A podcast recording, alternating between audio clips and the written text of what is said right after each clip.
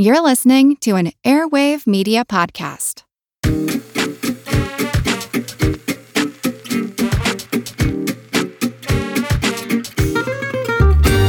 The Nostromo is a labyrinthine spaceship, a hulking ore refinery run on a sophisticated computer operating system and manned by a crew of seven. But somehow it's not the most impressive piece of technology in Ridley Scott's 1979 film Alien.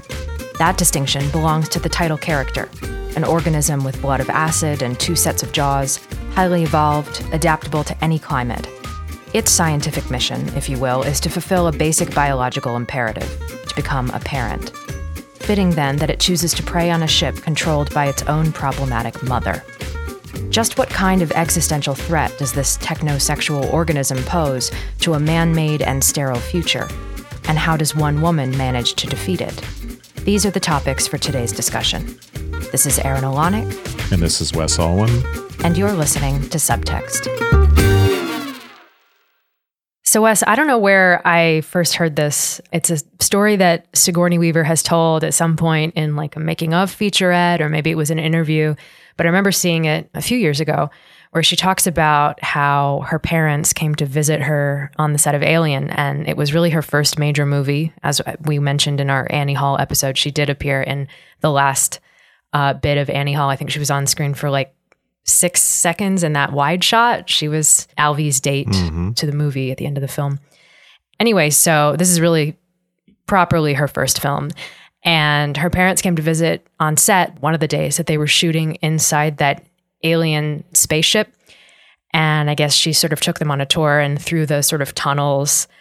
And her parents were looking a little puzzled and um, a little uncomfortable. And finally, they were like, what kind of movie is this exactly? Uh, certainly, the art production in this film emphasizes certain elements of human anatomy, shall we say. I think that's an important theme in the film. Yeah, we've both seen The Beast Within, the making of Alien. I love the title of that because I don't think Alien has anything to do with the Beast Within. But anyway, we'll get to that. I've seen it more recently than you have, although I know you you rewatched at least a little bit of it. Mm-hmm. But there's a lot in the film about one of the artists for the film. This really creepy is he is he German or Austrian? I forget. I think he's Swiss. Oh, is he Swiss? Okay, Hans Giger. Mm-hmm.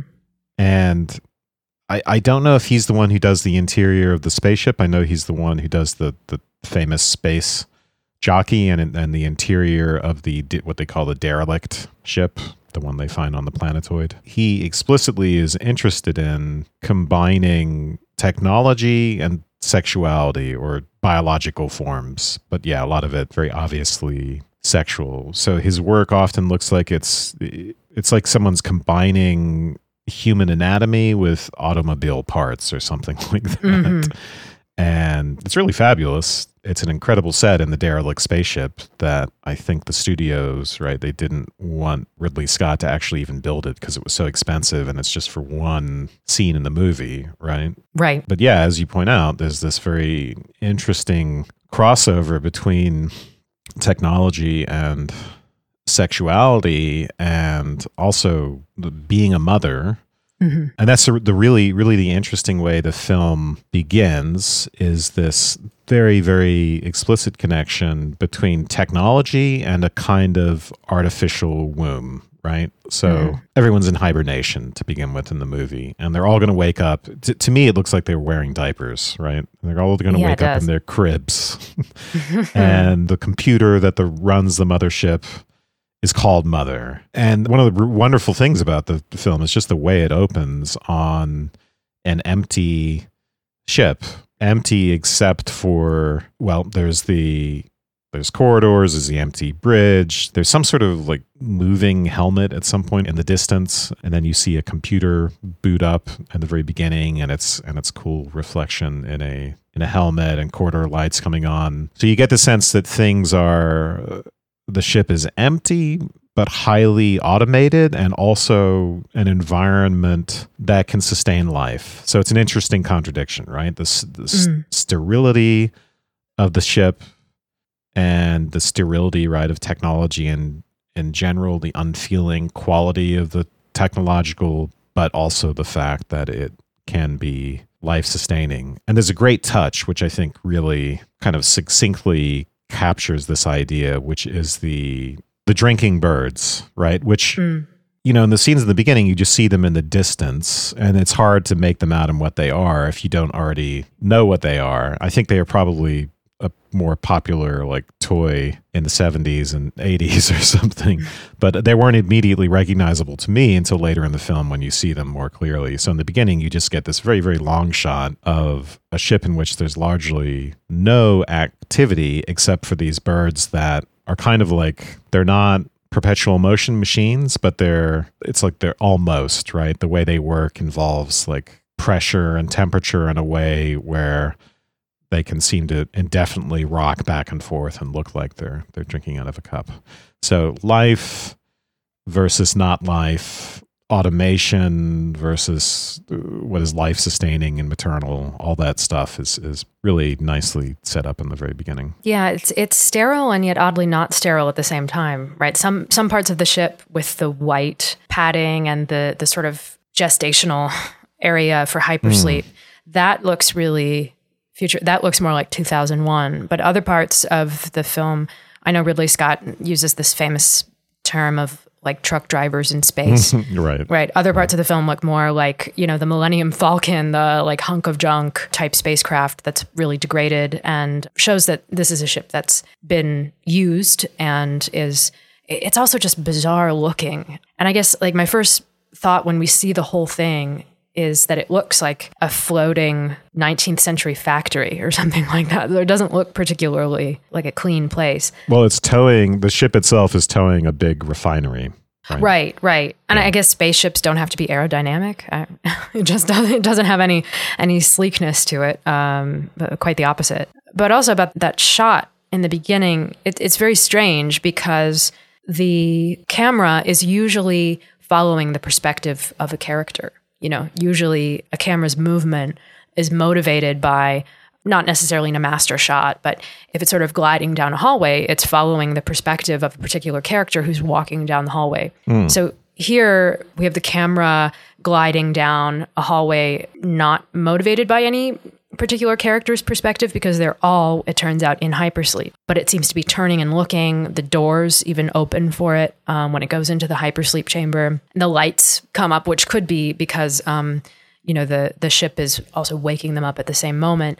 But there's this sense of uneasiness right from the beginning because of that unmotivated camera action. So, in other words, the camera is the alien or it's another alien, right? That's coming in to the womb. It's the the invader in the womb, Interesting. which really also highlights I think the vulnerability of the crew from the very beginning uh, outside of the fact that they're all half naked and in these sort of quasi diapers. Yeah, that's very interesting. I mean, you know, as usual, any commentary on the role of technology here can be taken as a meta commentary on film and, and even the arts in some sense. You're reminding me that the camera is actually following the boot up in a way. Like the reason why those doors open on the hibernators is because um, everything's booting up, you know, apparently. And so you could say you could motivate the opening of the doors by the fact that it's part of this boot up process, the lights in the corridor coming on.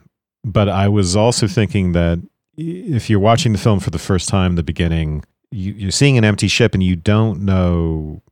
There's a lot of confusion. You don't know exactly what's happening. I, uh, you don't know if this is the aftermath of something horrible that's happened. Right? There's no people around, or if it's a lost in space situation. And when I say I don't know what's going on, I still don't even know what that vibrating helmet is supposed to be. I think in the screenplay, it's it's somehow communicating with the other helmet. It's involved in the triggering a um the computer to boot up or something like that. But I, I still don't quite understand it. Hmm. Getting back to what you said about the hunk of junk quality versus the more of a sterile 2001 quality to certain parts of the ship.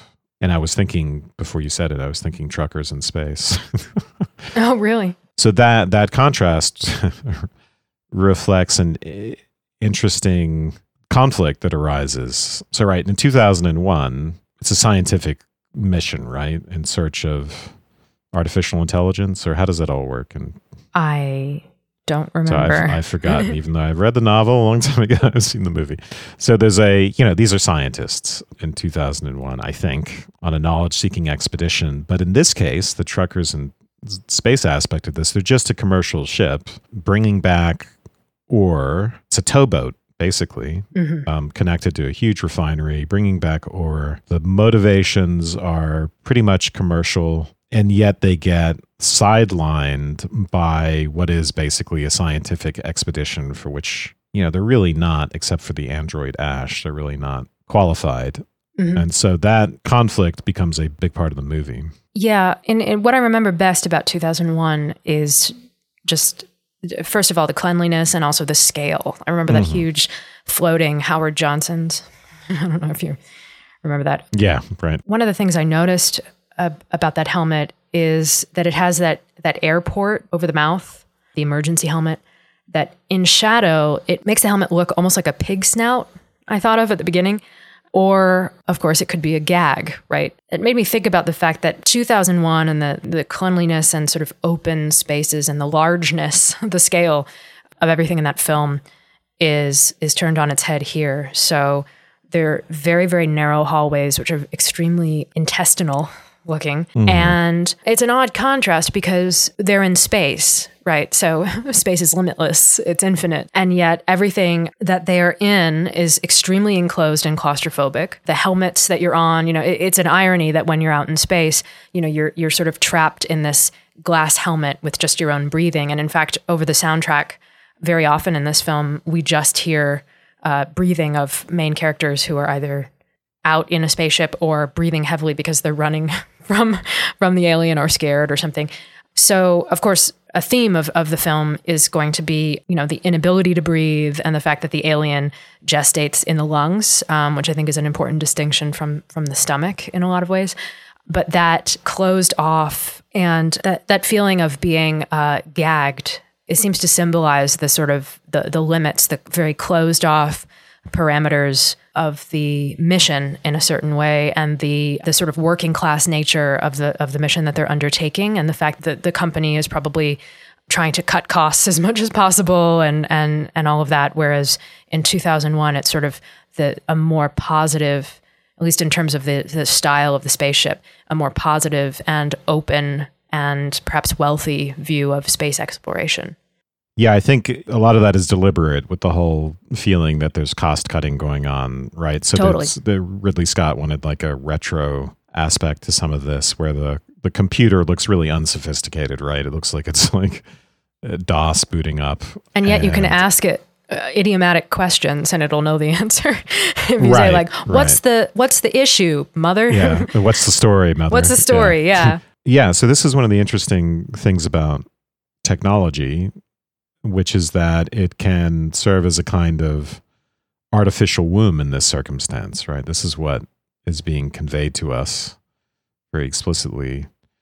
And, you know, even though we're not on the spaceship, we can think of our own lives in the same way. So there's a sort of threat. The threat of technology is highlighted from the beginning, and it's a threat that applies to all of us, which is just that it can infantilize us. It can be a surrogate. You know, we all, we're all familiar because of our smartphones with the way in which it can kind of hijack and replace actual human in- interaction, actual human intimacy. There's the same sort of thread going on with the ship, but it's accentuated. And the the threat is that everyone depends on mother for their lives. They're in a artificial life sustaining environment, a kind of womb. And the question is whether the mother, you know, their their quote unquote technological mother is a good mother.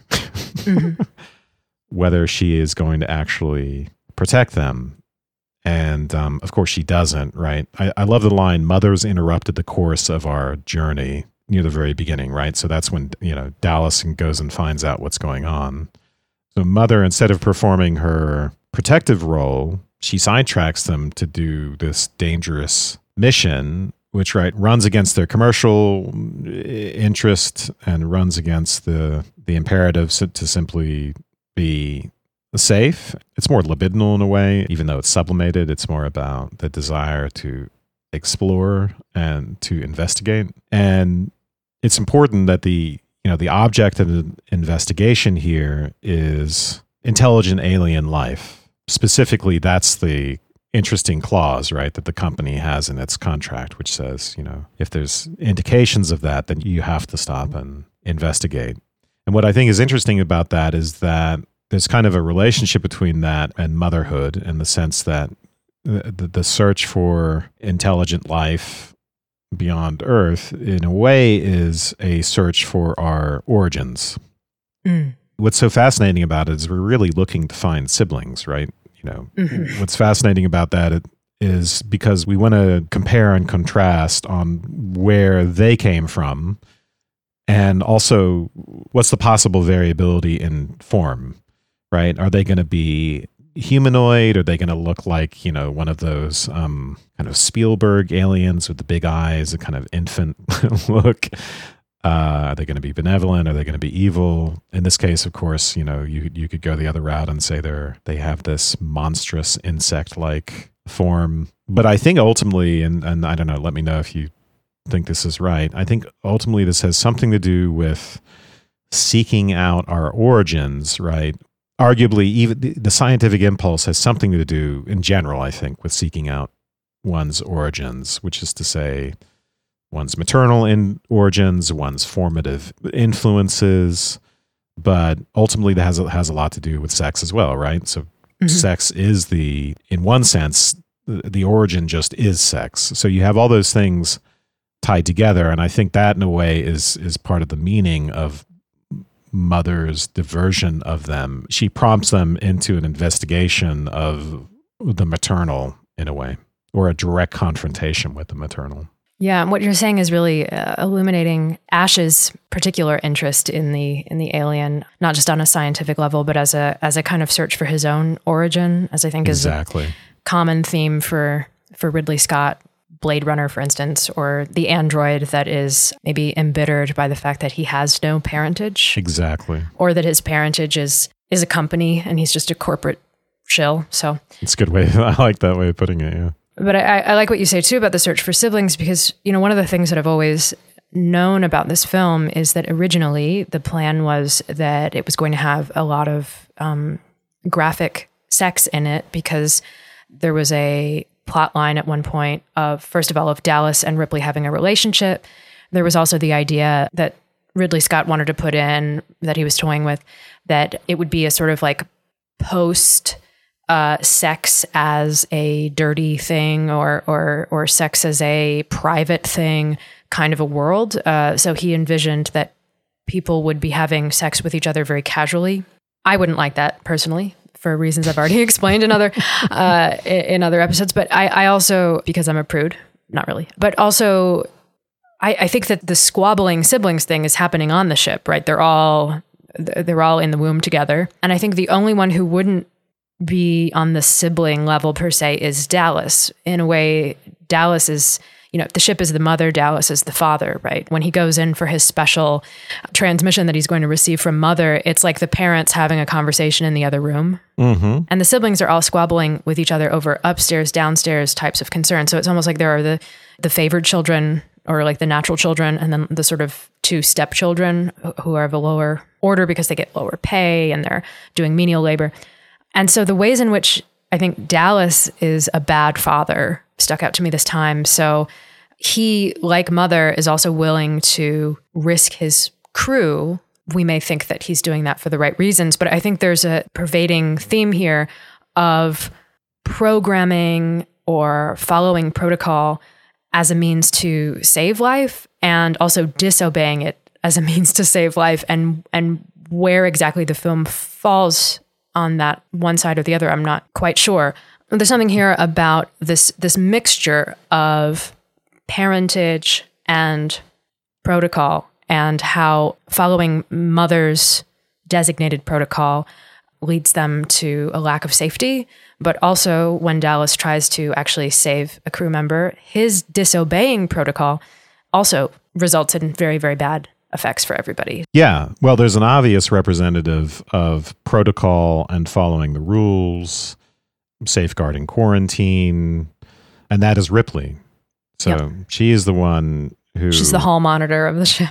Yes, yeah, and Yeah. so and Dallas should be that, right? That would be if he were really fulfilling his role as a father figure, he would be doing that. Instead, he's just a pushover mm-hmm. and he's not a real leader. She's the only one on the ship who turns out to be a real leader and in a way a real individual, which we can discuss what that means later. So, yeah, when they try to bring in Kane, she's the one who tries to keep him out for quarantine purposes and and Ash lends, ends up letting Kane in and you know she has that great fight with Ash over all of that about protocol and Ash violating quarantine and also about the fact that when Dallas and Kane are off the ship, she's the third officer so she becomes the senior officer. Tells him you forgot the science division's basic quarantine law. And and when Ash says that's a risk I was willing to take to save Kane, she says that's a pretty big risk for a uh, science officer. It's not exactly out of the manual, is it? Is it? And then he has to say that he takes his responsibilities as seriously as she does. There's an irony to this, right? Which is he's the android. You would think he would be the one kind of wedded to the rules and not able to Right. kind of deviate, but he's doing all this perverse evasion of the rules because he has a fascination with, I think, as you pointed out, with origins. He has a very strong scientific instinct. And that kind of rationality, I think we, we would associate with an android, but it's not always obvious to us that that impulse to investigate could be, like I said, something motivated by a seeking of origins. It could be perverse. It could be could be a quasi sexual quality to it. In this case, Ash is his origins are actually technological. So whereas the the mothership is and, and technology in general is it's sort of an artificial womb or an artificial life sustaining environment for people, that's all Ash has. There is no real mother for him and his formation is it's direct and it's it's sudden right? So for most of us we have in the development of our identities we we're born let's start from the beginning.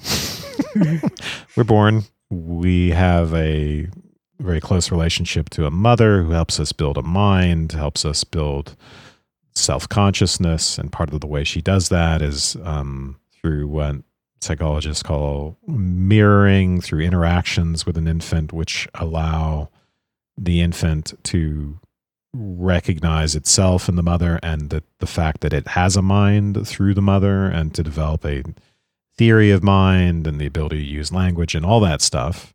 And, and we go on to develop identifications with others. We become who we are by identification with the other, which is to say the alien, and by returning to ourselves out of that identification, there's a return trip, which hopefully is not interrupted in the way the return trip of the um, of the Nostromo is interrupted in this movie. So yeah, in other words, you know, we're subjected. we- grow up, we're raised up, we're subjected to all these sorts of influences, but there's still some sense that there is a kind of relatedness to our origins without being swallowed up and destroyed by them and robbed of any individuality and autonomy by them. And that's something that Ash just does not have. He's programmed, right? And that's the predicament.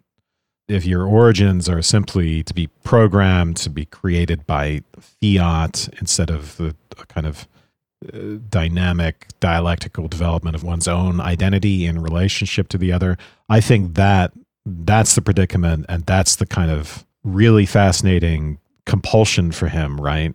To solve that predicament by seeking out this alien, come what may, no matter how much it endangers the ship. It, it's a risk he's willing to take because there's no risk that's too great to take for someone who's basically an orphan if you want to find a parent. Right. What I was trying to say before I sort of sidetracked myself is that if we can view all these people in the womb as siblings, with Dallas being maybe the, the exception as the father figure, all of that casual sex would be kind of disturbing and problematic on a sort of thematic level, but also it would, I think, undercut the intrusion of the of the sexual Exactly. which is represented on on the one hand by the alien, but on the other hand, I think by Ash. He also represents this kind of sexual intrusion because of his preoccupation with origins, as you say. so he is also, I think, an exception to this sibling Yeah. rule, right? Because he's an orphan. Yeah, he's he's perverse because he Right. to be perverse is to ignore the rules to some extent or to play around with them. There's some sense of titillation. He has that quality as a character, even though he's an android, and there's some relationship between his scientific curiosity and his his interest in origins and his perversity. But sorry, go ahead. Yeah. You know, one of the things that people do think is maybe unnecessarily titillating or something that did make it into the movie is Ripley in her underwear at the end, the end of the film. But based on what you're saying about this idea of the individual having a return journey, it makes sense to me anyway. Maybe the, some of the camera work is a little bit um, exploitative, but it makes sense that since you are arguing that Ripley is is the only individual that she would be the one who successfully navigates the return journey and would end up where the film begins, right? In her underwear, going back into the womb. Am I Yeah. getting that right? Yeah, I think so. I mean, I think I haven't thought a lot about the whole underwear thing at the end. Um, I think in the other films, right, that just becomes a self-referential trope, right, where she's constantly in her underwear. Do I remember that right? It's very different, I think, in Aliens because at the end she's going into hypersleep and there's also the little girl that she's like sort of comforting. So it, it- it's very different. In the end of this film, I think it is more sexualized because we're seeing her from, from the perspective of the alien. But isn't she running around in her underwear in the Aliens film? or- No, no, not that I remember. I don't think so. All right, well, it's just my imagination. Yeah, just whatever tra- that means. transplanted. I just wonder how she could do anything in the, the underwear she wears at the end of Alien, or is apparently wearing the whole time if it's underneath her clothes, because that that is just the worst fitting pair of un- panties I have ever seen. I know I was about to say that. It is pretty ill ill-fitting 70s style panties. Yeah. Well, so I see Ripley as actually the real mother in all of this. She she plays a maternal role. Could say she she might be father as well, but she she does what mother is supposed to do, which is she protects everyone and she takes charge. She has a plan. She wants to follow protocol. She wants to follow the rules. In contrast to Ash's perversity, because it's safer. She wants to establish boundaries and all that stuff. And she's surrounded by people who are very passive. You know, I thought Dallas is kind of a mama's boy in a way, and Ash is kind of a mama's boy. And then everyone else in their own way is a pretty passive figure. You know, Lambert is the worst, right? Just constantly crying and bitching. Uh, the actress. That's a thankless uh, part. What's the name of the? Who's the, Uh, Veronica Cartwright. Yeah. She she didn't want to take that role because she did not like the character and Ridley Scott convinced her to take it by saying, "You are you represent the audience. You're the audience's fears." but you know, really none of the other characters other than Ripley comes across very well. Parker and Brett are acquisitive and they are in the role of, you know, as you pointed out, the lower class and they belong to the lower levels of the ship in the engine room and they don't get paid as much and they want their they want to advocate for full shares so there's a level of self-interest there and impulsivity and then you have Dallas who's who's not much of a leader and too passive. Lambert who's just hysterical all the time. I don't know. We'll have to talk about what we, what you do with Kane. And then of course Ash is a whole other story in a way. Is just an just an outsider. I would call him a um, a step sibling, except that I'm not sure how that's going to fit with my other comparison, which is that I I want to say that mother in a way is like a stepmother or a witch. So Mm. she's not the real mother, and and in a way, witches or stepmothers in fairy tales are they're a variation on mother. They're the bad mother. So I think yeah, the mother, the mothership mother is um kind of plays that role as stepmother and and witch. And you know, you could think of the ship members as Hansel and Gretel in a way, lost and getting diverted into a situation in which they are going to be devoured by the mother, so to speak. We can talk about why I would take the alien as to some extent the representative not just of sex, but of but of the mother. What do you think about that comparison of mother to stepmother or witch? Because in a way, that's what right. The technology as mother, there's a magical element to that, and it's not a real mother. It's stepmother. It's technology. And it also implies that you know, the loss of the original mother. And one of the things that is so curious and I think great about this film is that the characters have no backstory. So It's as if hmm. they're, you know, born into a situation in which they have a, a stepmother. And I mean, in the, in the case of Ash, really, he's the only one who's whose backstory is kind of implied in a way, right? Or whose backstory we can we can guess more readily than others by being a, a creature of the company. I wrote down in my notes that I got a little bit of the vibe of Thelma and Louise. Oh, really? Yeah, in the sense that as I put it on our Thelma and Louise episode, I kind of thought that strangely enough, the FBI and the police were really in the role of orphans. And Thelma and Louise in a way in the role of surrogate parents.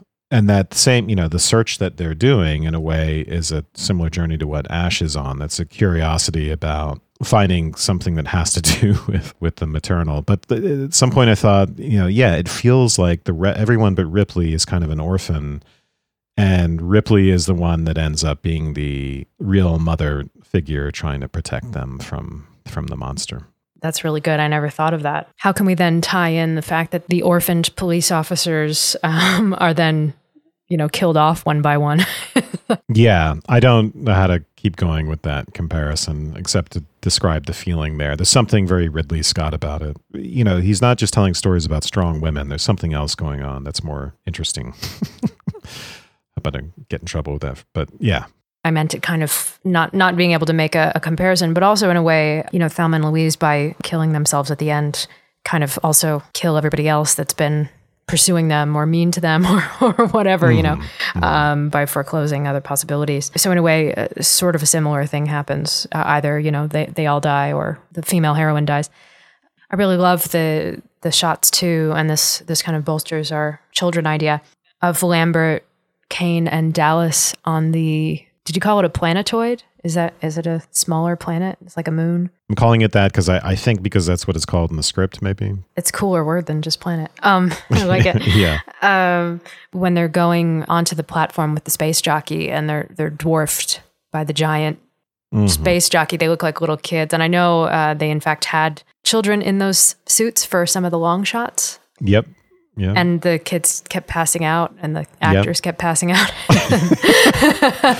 because it was so hot. yeah. Eventually, they got a way to get air into those suits. But yeah, people kept passing out in them. They're super hot and no air. It's hilarious. That is something, though. The the space jockey doesn't. It's quite original in a way. He seems so huge. He's kind of welded into the chair, and it's hard to even in the beginning tell exactly what it is. For me, I'm like, what is that?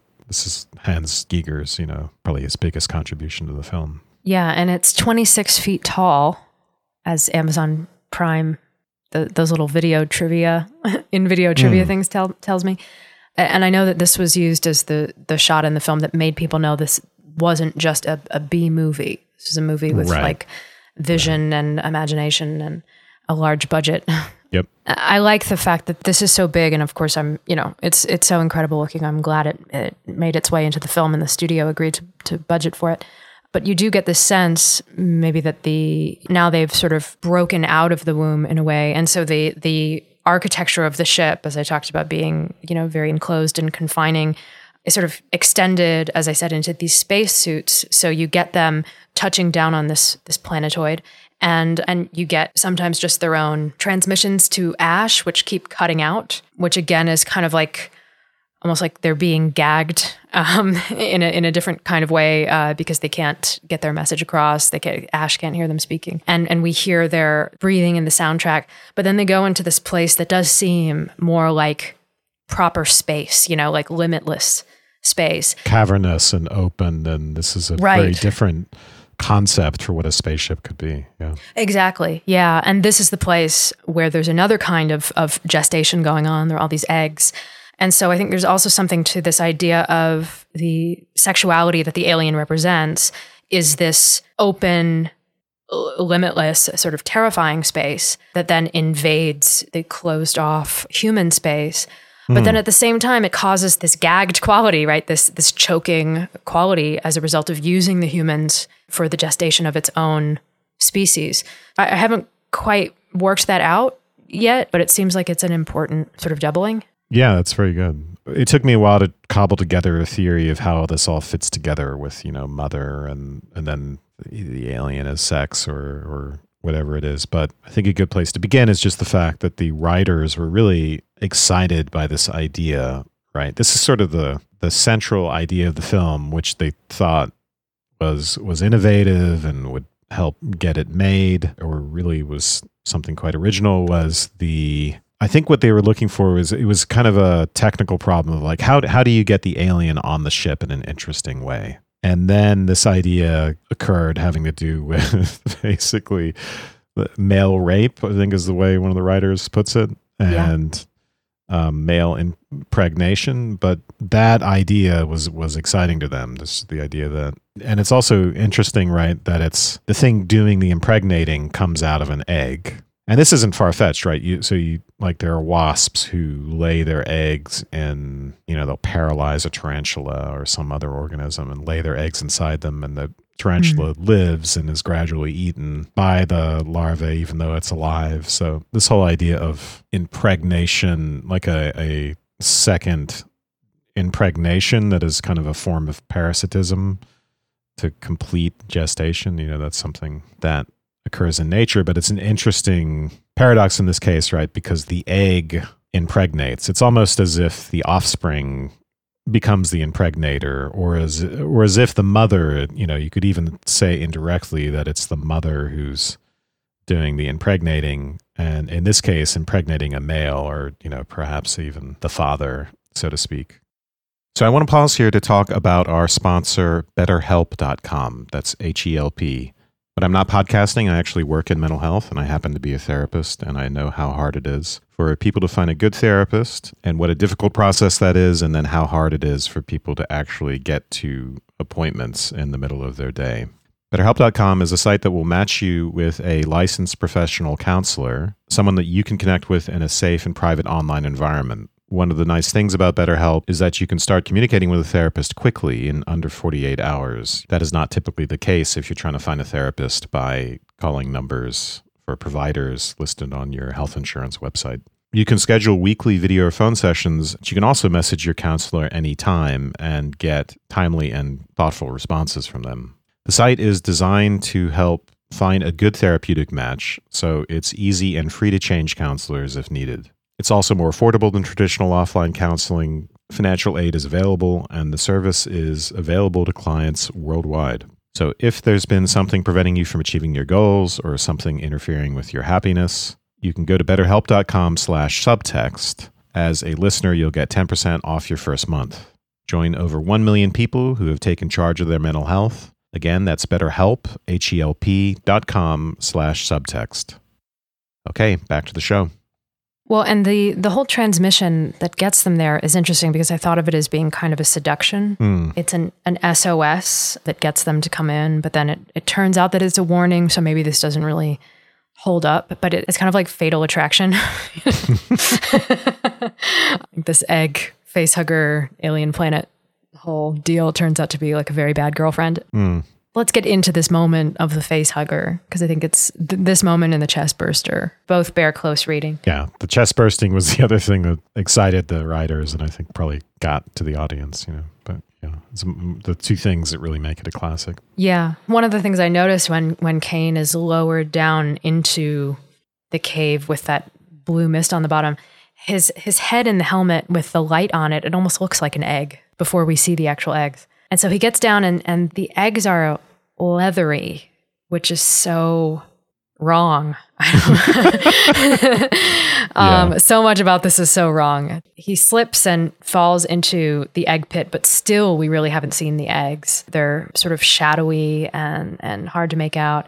And then finally, we get this light on one egg and the, the close up of this slimy opening, which is a really cool effect that Ridley Scott did, where he filmed it upside down. So the slime seems to be dripping up and this is the moment where I hadn't seen this since college. And then about three years ago, I was watching with my younger siblings. And with my sister, it was okay because she was older, but I was kind of hoping that that my brother would just you know, I, I just started to get embarrassed because the the imagery in this, I was like, wow, this is way more sexual than I remembered. Mm-hmm. Um, anyway, it, it is very bizarre looking. And there's there's this organic bulbous pulsating mass that's that's inside of the egg. And I think it's important that that they used all organic animal material to compose these things. Sheep innards. Yeah. And, and uh, Ridley Scott's hands in there moving stuff around. And Yeah, yeah. It's perfect that the technology of this, quote unquote, is even literally made for the purposes of the film out of organic material. So there's this clash between this sort of um, bulbous, pulsating organic material on the one hand and the ship and, and all of that sort of man made technology on the other. And then we get this the, the face hugger bursting out, screeching onto Kane's helmet, and it actually smashes through the glass, of course, and attaches to his face. That I think is also really important symbolically, that it, it breaks through the mechanism that's that's been keeping him enclosed and away from this large space uh, that I've been talking about, and, and literally punctures through the mechanism that keeps him enclosed in small scale space. yeah, that's very interesting. Part of the relationship of this to sex is is just that and the writers they, they they I think this was explicitly intended as far as I can tell from the making of documentary. You have these kind of vaginal orifices that produce phalluses, right? In the case of both the egg with the face hugger basically not only jumping onto the face but inserting a tube down the throat or I guess into the lungs. I didn't know that.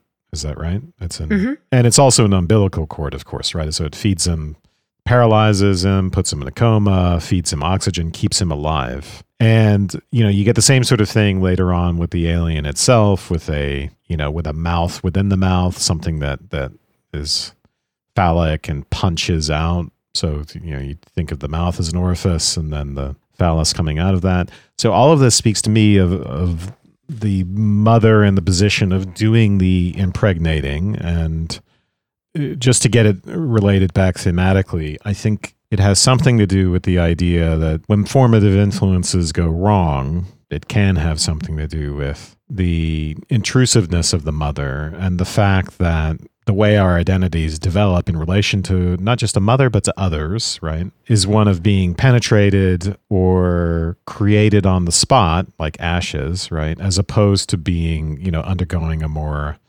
natural development in which there's some distance there's some boundary at least eventually right there's separation and individuation. So in other words what i'm saying is is the alien is just the overbearing mother. The alien and and also the the egg or the larval form within the egg is the maternal as something intrusive. It's or what psychoanalysts might call the bad mother. So i'm not sure how how is that related to what you were just saying. You you were pointing to the fact that the closed space of the helmet and the other you know confined space of the ship and the artificial mother, right? Technology gets invaded by the open space, which has something to do with the organic, something to do with life. You know, on one level, you could think of this not just as the revenge of the mother, but as the revenge of nature, Mhm. right? There's Nostromo is an allusion to Conrad, and there's a speech that we'll talk about from Ash, which is something that sounds straight out of the Heart of Darkness or Apocalypse Now. Um, it's kind of Ash's, you know, Kurtz moment. But it, yeah, it seems to be the idea that the invasion of technology into the natural, the way in which it compromises the natural, is something that's being punished by life. I love the the look of this face hugger because with the sort of what are the claws, It's the a hand. yeah, it's it's yeah, it's literally like a hand over the mouth. Mm. You know, so so that kind of bears out your you know sort of mother overbearing mother thing, quieting a child or hmm, something like that. Very good. I hadn't thought of that. Yeah. But also, this is where we get first get this idea that the alien is a more advanced form of technology than the technology that they're on the spaceship, because it's it's like a helmet. It becomes another helmet. It's it's a face mask that is able to sustain Kane and and has this really advanced form of technology to be able to keep him in stasis. So in a kind of a It looks almost like a fighter pilot's mask in a way, too. yeah, it does. It does. And what's really interesting too is that while Dallas and Ash are tending to him, they're also wearing masks, um, you know, to try and uh, uh, protect themselves. So they go into the the, the infirmary with the, the masks on, and of course, it's all just you, you could read all of this as just a metaphor for for everything that's been going on with COVID and quarantine and violations of quarantine. But it's funny because they have these sort of flimsy masks on, fine for the purposes of they don't know what this is and they could catch something through the air. But of course, what we know about the alien is that a helmet couldn't keep it out. and so these these masks and the, the sort of flimsy nature of them in comparison to the hand over the face, kind of a visual representation of the inability of this human technology to stand up to this more advanced alien technology. Yeah, and I think that's that's very good to relate the kind of the biology of the alien to something technological, which is part of the artistic concept, right? Mm-hmm. I mean, even the moray eel inner jaw mouth thing kind of looks like it's got a chrome like finish to me yes. at, at yes. certain parts. And it, you wonder, is this like a, obviously can't be, you know, as I say, it seems like it is this kind of a hybrid of, of machine and beast can't be right because it's grown up on the ship very rapidly. but right. um, unless it's eaten part of the ship, furnished itself, you know, unless that's part of the way it grows, you know, is to take in pieces of the ship. Yeah, it's it's interesting to think about that. Notably, it grows up entirely without having to eat anyone. so, oh, that's right. That's without right. Having to feed exactly. So, but it does it does eat the ship, right? Its blood eats the ship. right. Right. Good point. And there's something about it, you know, it's got that insect like quality, which bad aliens often have. I wondered a little bit about what that means. Why do bad aliens look like bugs often? And I think there's something about the way in which death and life get scrambled up in that. You know, the bones are on the outside, like the exterior shell, as opposed to having bones on the inside, and evocation of parasitism and lack of individuality, right? Social colonies of insects and, and sort of enhanced feeling of sociopathy that I think you get with the behavior of insects. So I say enhanced because, right, your cat is a sociopath as well, even though it's cuddly. But you get a sense in which there's a reduction of biology to something inanimate or something that is like an automaton. So I think there is a there's a direct connection to technology and to what it is that Ash is. You know, right? The alien in a way is his his true sibling, his kindred spirit or mother. You know, perhaps. That's interesting. I never thought of that before. I think also with the with the insect thing, the exoskeleton and also like slime, for instance, you know, sliminess as being a, a hallmark of sci-fi are both insect hallmarks or, or slug right. slug type hallmarks, mo- mollusk hallmarks. Apparently, they went through an enormous amount of KY jelly. Uh, yes, I yes I, read that. documentary, just slathering it on. But yeah. yeah. Veronica Cartwright, if I remember correctly, gets hysterical over that. In, in, a way, what you're describing is like the sick thing is that the outsides are inside and the insides are outside. Yes. Or, or, so that's what the chest burster does, right? Like the. Mm it exposes the innards of Kane, as does Parker's hitting Ash um, expose his like gross innards. I, I, don't know what that means necessarily, but just just the insides being outside is what makes things so horrible. And yeah. that could be in gore with with uh, slasher films and seeing a lot of blood, or it could be this insect slime type thing. And I, I think maybe that has to do with seeing ourselves as creatures is disturbing as biological organisms mm-hmm. and things that are sustained by these skeletons and whatever slime, mucus. Sorry if people are eating blood. All of that is disturbing when we're confronted with it. So the fact that some animals wear that nakedly makes them more disturbing. Yeah, that's an excellent point. You're making me think of the issue of boundaries again because you know something like mucus for instance it's something that in a way is part of our bodies right but it isn't so mm-hmm.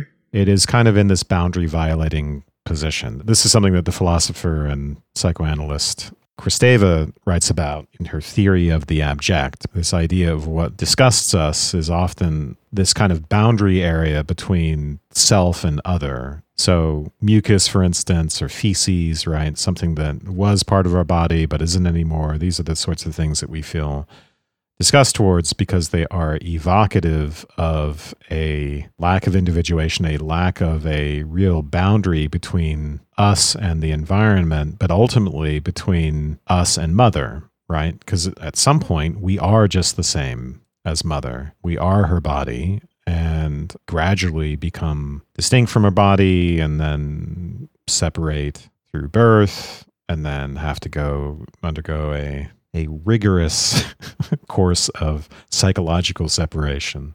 This gets us back to the the idea of an overwhelming phallic mother who who doesn't let that individuation happen fully and compromises the child to some extent. And there's something incestuous about that, which is the other aspect here of what is disgusting or overly merging about that. And so I think this invasive and slime covered insecty alien really is evocative of of all that of the boundary violation thing. Well, the fascination that Ash takes when he's looking through the MRI screens Mm. and scans of Kane. In fact, when he's watching those those scans in that moment when Ripley comes up behind him and asks him what he's doing, and and Ripley does take uh, an interest in everything that's going on on the ship. She, Mhm. I love when uh, Parker and Brett are complaining that none of the upstairs people ever come down, and then when Ripley comes down, they're like, "What the hell is she doing here?" Like,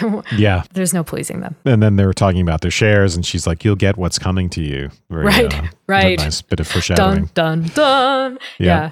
yeah, I noted that line too. I think she gets into an argument with everyone on the ship at some point, but we can get back, come back to that. But Yeah, yeah. Well, uh, well, I, I I wanted to also talk about just the level of aggression towards her. It's almost like she's the alien. I don't know if you if you notice that, but when hmm, especially with Ash, so when Ripley comes up behind him, Ash jumps as he's looking at these MRI scans, and it's almost like he's watching a dirty movie in the middle of the night or Mm. something. You know, he's been caught. interesting. He looks in the microscope and he doesn't want her to look in the microscope. He seems very annoyed by her and he's the most annoyed and disturbed by her, which I think makes sense. But so is everyone else on the ship. It just really stuck out to me this time as never before how aggressive everyone is towards her. And I don't know if that's because she seems to be the only. I know in real life, she and Veronica Cartwright were the same age, but with Cartwright's haircut, she doesn't seem to be filling the role of this sort of nubile female that Ripley is supposed to be, I assume, supposed to be filling and, and does fill. So I don't know if she's supposed to be this sexual competition for Lambert, and if the other people on the ship have a certain aggression towards her as an attractive female. And of course, specifically what that would mean for for Ash, who is, I think, the most preoccupied, as we said, with origin and, and perhaps with sex. I don't know. I'm throwing a lot of things at the wall. On my view, maybe this is, you know, stop me if I'm becoming too repetitive and simplistic about this, but I, I see her as the real mother um, in this Mhm. situation. So she attracts testing behavior, infantile behavior from people who are understand that she can contain their aggression and that she can do something with it. Um, it's the same thing as being a leader too. So she's naturally a leader. So I think that's in a way what what motivates the aggression, which which in children right is an attempt to individuate. And what's going on, I think, is that the the mothership, the technological surrogate mother, it's infantilizing. You know, they're dependent on it. They're they're in a big womb. They're regressed, and um, she is kind of a maternal lightning rod in the sense that she's attracting her individuality is attracting the attention of people who are who are looking for their own individuality through her or you know through her possible maternal interventions which she is very good at every step of the way i mean it's it's funny you know you talk about all this aggression towards her that's even even with lambert at the very beginning ripley says uh, this is not our system it's almost like lambert gets irritated like she's being told something that's obvious and that she knows and she's like i know Right. i don't know if you remember that hmm very smartly done in the movie. They make sure that everyone gets into it with her at some point. The scene with Parker and Brett, the conflict with Dallas, you know, where she calls him out for letting Ash make the decision to bring the alien back with them to bring it home, which she sees as reckless. And above all, of course, getting into it with Ash. Um, you were talking about that great scene, and I call it the science room. I don't know exactly what it is, but Laboratory. the laboratory. The, that's that's what a science room is. A laboratory. I think she asks how Kane is, and he says it's, he's holding, and she says, "And and your guess." Something like that, and he uses that wonderful phrase, you know, still collating, yeah. which is a nice clue to what he really is.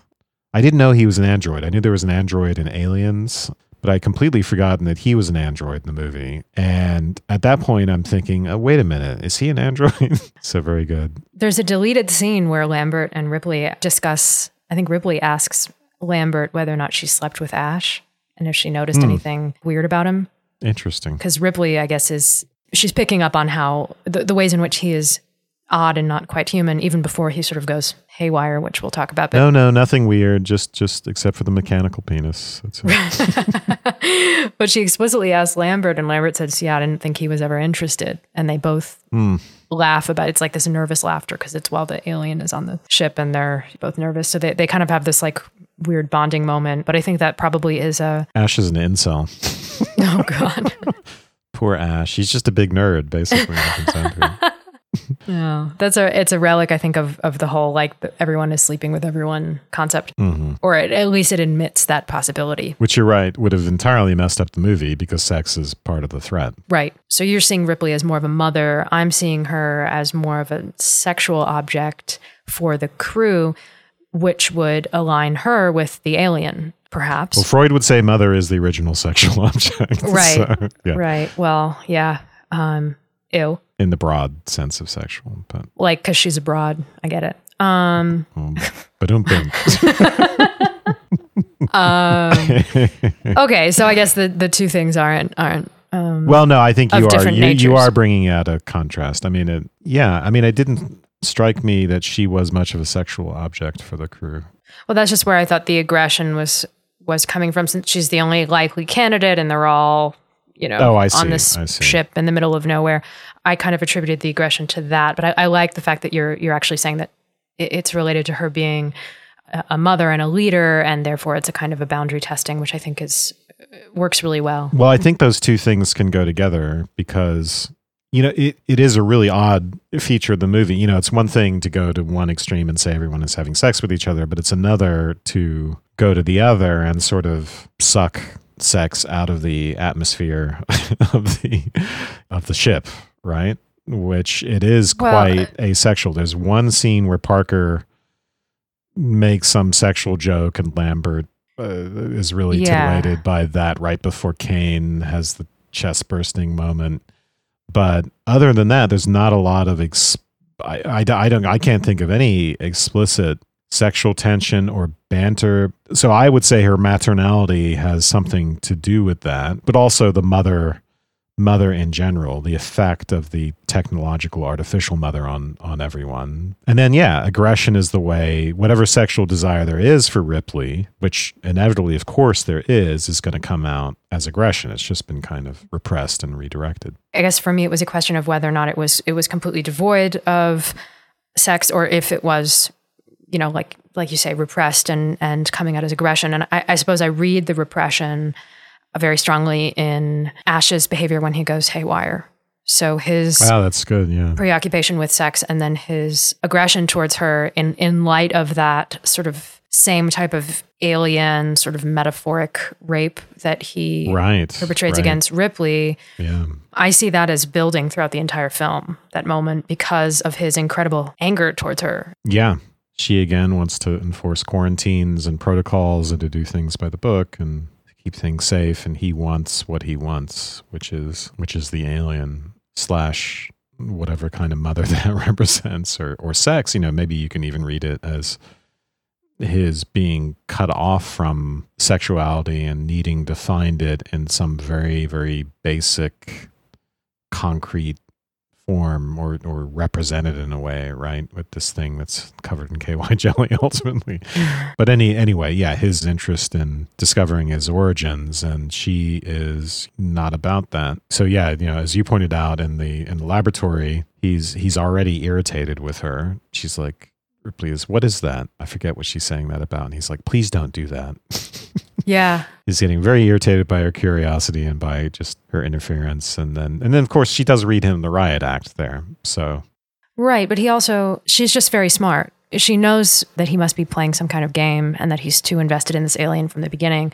So, like the instance with the cattle prod and then the, the tracking device when they start the search for the alien, and Ash has this tracking device, and Ripley's like, "Whoa, what does it key off?"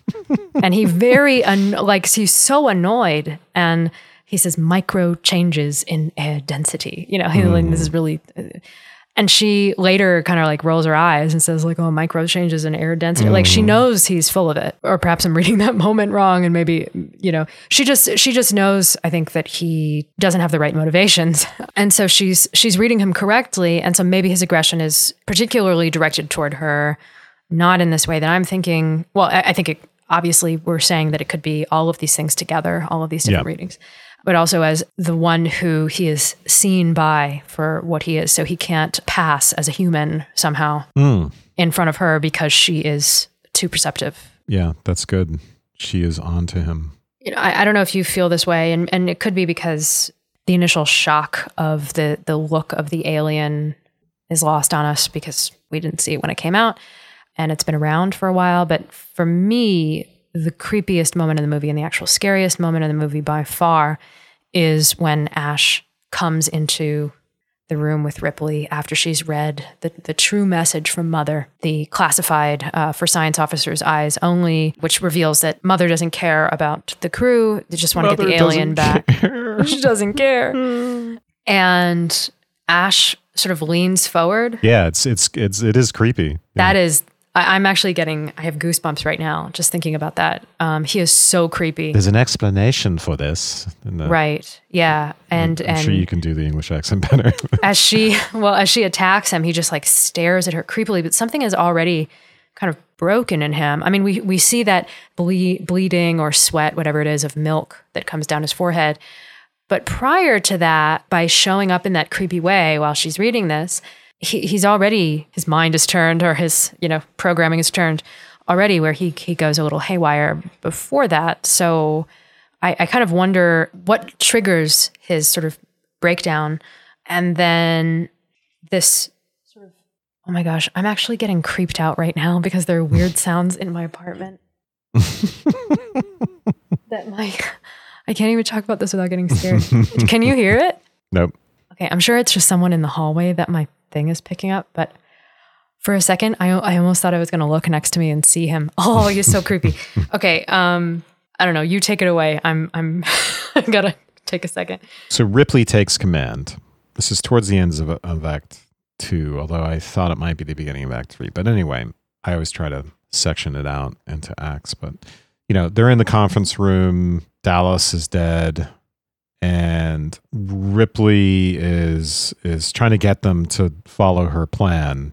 And actually, this is really something really interesting from the making of documentary is that I think there is a lot of friction between Sigourney Weaver and the guy who plays Parker. I mean, there's a lot of friction between the Parker guy and everyone. He was sort of a character, but Yaphet Kotto. Mm-hmm. you know, he did a lot of improvising and he kept like running roughshod over her, even though it wasn't in the script, trying to get her to be more aggressive. And then, so finally, in the final take, you see her telling him to shut up, um, Yeah. which is great, and it and it seems real because it it is. I mean, it's it's Yeah. it provides such an authentic moment, and so so yeah, I love that. I love that moment where she takes charge and sort of comes into her own. What's going on is she says, you know, we got to kill it. We can't just escape in the shuttle. We can't do anything else. We got to actually kill it. And then she says to Ash, Are there any suggestions from you or mother? And he says, No, we're still collating. He uses that word again. Mm. And she's like, What? Still collating? I find that hard to believe in her very Sigourney Weaver way of saying that. I find that hard to believe. But he's like, What do you want? What would you like me to do? And she's like, Just what you've been doing, nothing. So great. And then she says, I've got access to Mother now and I'll get my own answers. And so I think what's going on is, you know, as, as Ripley will point out later, Ash is in this to protect the alien. That's, that's the only thing he cares about. And the idea that she's going to kill him is the problem. He has to stop her. Maybe this is the moment that turns his his his brain because it's his incel mind has has melted from being yelled at by a strong woman.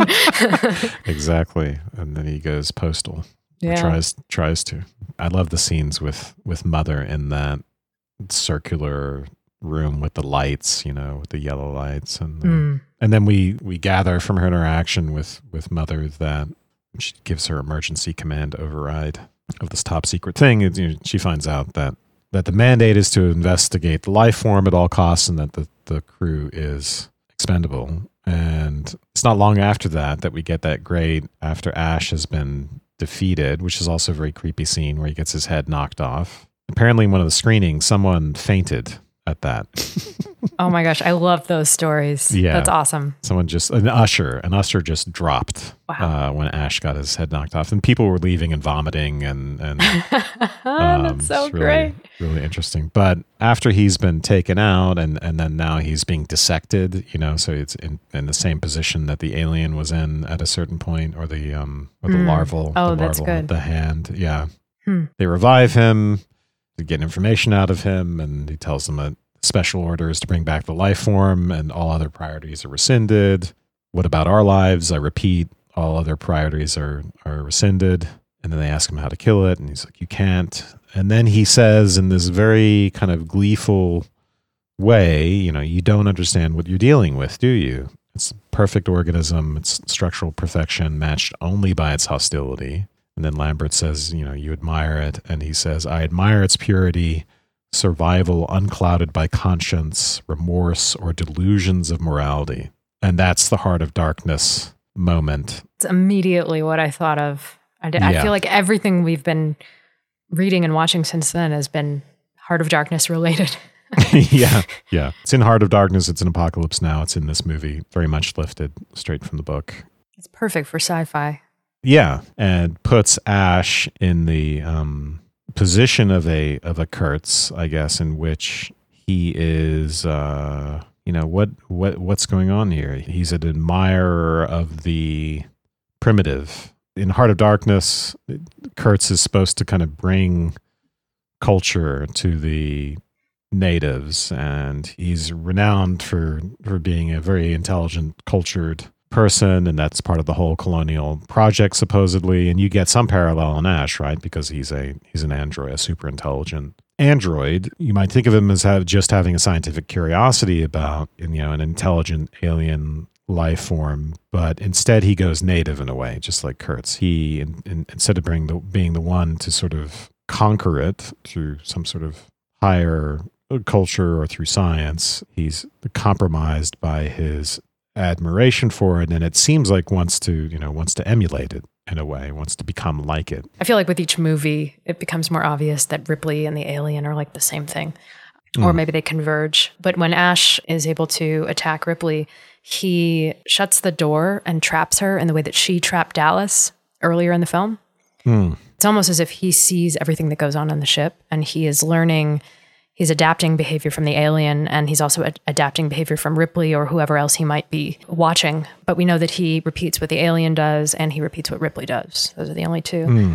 And it's it's very poignant because it, you know, you, you get the feeling that he, in a way, is a Pinocchio like figure who wants to become real, wants to become alive, and that is part of his hmm. affection for the alien as a representative of life, as the perfect organism. Of course, he also admires the fact that it can't be destroyed. It seems like, or it's very hard to hmm. destroy it. The fact that it's there's a hostility to it, that it's remorseless, that it has no conscience. So he both wants life and he wants immortality, is kind of what you're saying too, or, or something artificially sustained. That was making me think too about the nature of, te- of technology and what technology actually means in regards to the organic and how how the alien can be both sort of organic and highly technological. And in a way, I mean, the ultimate technology is or would be immortality, right? Mm-hmm. Or or just sustaining life, and that's what the alien is so good at. You know, the fact that you can't kill it is it makes it. Hmm. You know, it's like the cockroach that survives the nuclear apocalypse. You know, what is what is the better organism, the human that dies immediately in the nuclear apocalypse, or the cockroach that stays alive? Hmm. And that seems to be a hallmark of what makes it so technologically sound is the way that it reproduces and and sustains itself. So in a way, it's like the alien by being technologically sound in that way. It's a bad mother. It's like a stepmother for the for the crew, but it's a it's also a good mother in terms of it's a good organism. It, it perpetuates itself, and it's it's actual children, unlike the stepchildren of the crew members.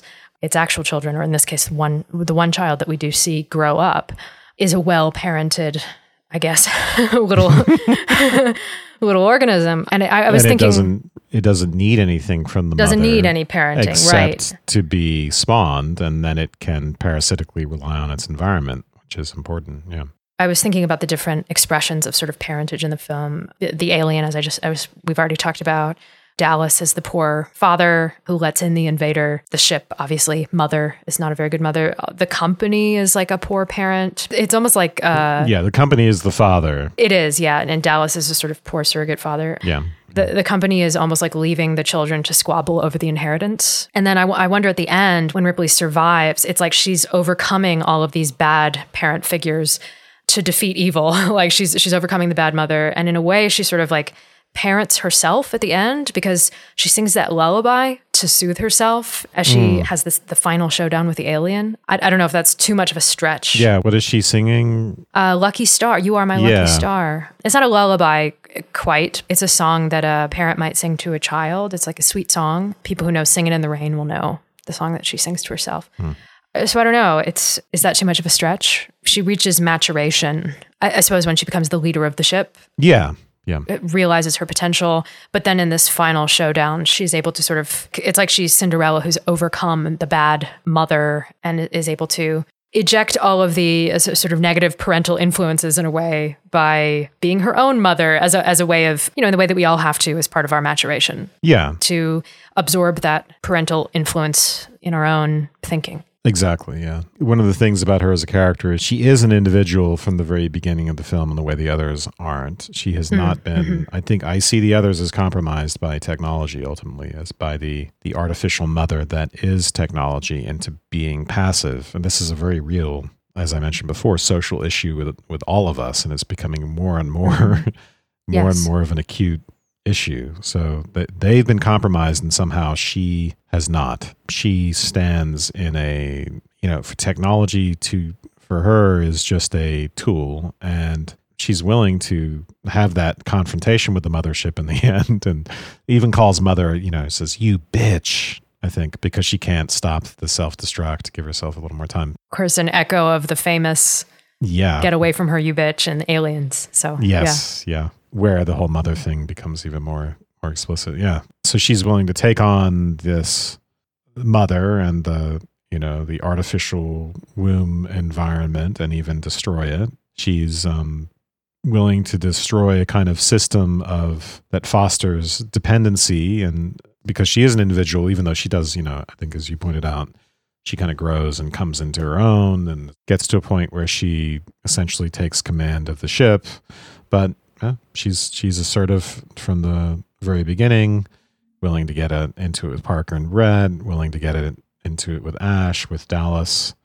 She already has that quality. And at the very end, I think what's significant besides destroying Mother and the ship is that she is ready to complete that round trip, that return journey, which I associate mm-hmm. with individuation, right? To go out to the other, to the alien. You know, our individuality is predicated on this relationship to the other and to the alien, which is to say, it's one of identification is one of those processes where, especially in adolescence, right, we become individuals by creating these group identifications, ironically, outside of us, which might seem weird, right? Because it's like we become individuals and, and particular people in part by becoming parts of different groups or internalizing them within us or internalizing the, you know, the maternal gaze earlier on, all of that Mm. stuff. But that's the round trip aspect of it. It's, you know, we have to, in some sense, to be individuals, return to ourselves out of those identifications, out of those interactions. And if we don't return, we don't become individuals. So I think there is a symbolic quality to her her completing that trip and yeah, you know, I hadn't thought about this, but her being able to soothe herself, right? She's got that internalized maternal function, being able to Mm. sing a lullaby to herself and um, take care of the cat and ultimately to survive, right? That her, her ability to survive, it's not circumstantial, it's a product of her character. And she does look like Sleeping Beauty or Snow White or whatever in that final Yep. shot of her sleeping peacefully in the pod and then the, the dissolve to the stars is very in keeping with, I think, some of the points you're making. Yep. All right. Shall we leave her with the stars or do we want to cover anything else? No, I think that's good. All right. Thank you. Thank you. And thank you to everyone who listened to this episode. To get ad-free episodes and episodes of our after show, Postscript, please subscribe at patreon.com slash subtext. Also, this podcast is part of the Airwave Media Podcast Network. Visit airwavemedia.com to listen and subscribe to other Airwave shows like Food, with former New York Times food journalist and best-selling author Mark Bittman, and Movie Therapy, in which Siskel and Ebert meets Dear Abby. That's airwavemedia.com.